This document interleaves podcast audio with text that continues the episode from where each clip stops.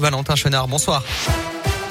Bonsoir Alexis, bonsoir à tous. On commence par le trafic avec plusieurs points de tension actuellement. Environ 4 km de ralentissement de Givors à Ternay sur l'A47 en direction de Lyon.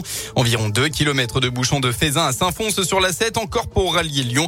Sur l'A43, 1 km 3 de bouchons à Aubron dans le sens sud-nord. Et enfin près de 2 km de ralentissement de Bourque vers Lyon sur l'A42.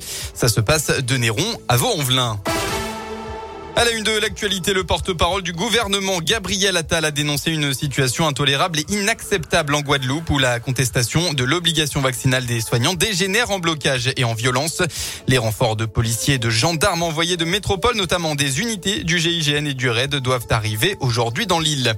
En parallèle, Gabriel Attal est revenu sur la situation sanitaire. La progression en cours de la 5e vague de Covid-19 est fulgurante, a-t-il alerté. Dans la région, l'accident aurait pu être dramatique. Ce matin, un couple rentrait de mariage sur l'A89 en direction de Clermont-Ferrand avec à l'arrière un bébé de 9 mois. D'après Le Progrès, au cours d'une dispute, l'homme qui était le passager aurait tiré sur le frein à main alors que la voiture roulait à hauteur de Chazet d'Azergues. La conductrice a par la suite perdu le contrôle et le véhicule s'est retrouvé sur le toit sur la bande d'arrêt d'urgence. Des témoins de la scène se sont arrêtés et un homme a même dû maîtriser le passager, toujours virulent. Ils ont tous les trois été transporté à l'hôpital pour de simples contrôles. À Lyon, demain, l'école Alix du 2e arrondissement sera occupée pour mettre à l'abri 2 familles et 5 enfants, dont un enfant de moins de 3 ans.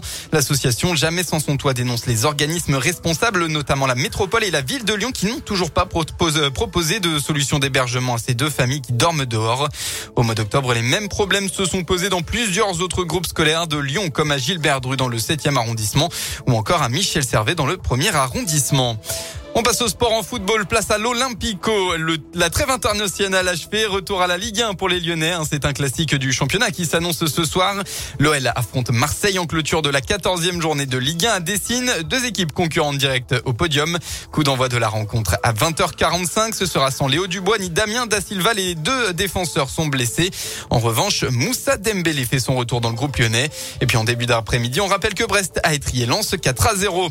En basket, c'est la mi-temps à l'Astrobal. L'Asvel affronte le leader du championnat élite, Boulogne-Levallois. À la pause, il y a 45-37 pour Boulogne-Levallois.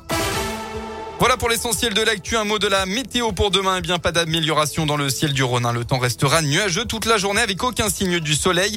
Quelques averses sont même prévues très localement. Côté Mercure, il fera au maximum de la journée entre 5 et 7 degrés. Puis concernant votre semaine, oui, les températures vont baisser, mais non, ce ne sera pas un froid polaire. Ça devrait simplement se refroidir un peu à partir de mercredi, mais sans descendre en dessous de 0, même le matin. Et ce sera encore compliqué pour voir le soleil cette semaine.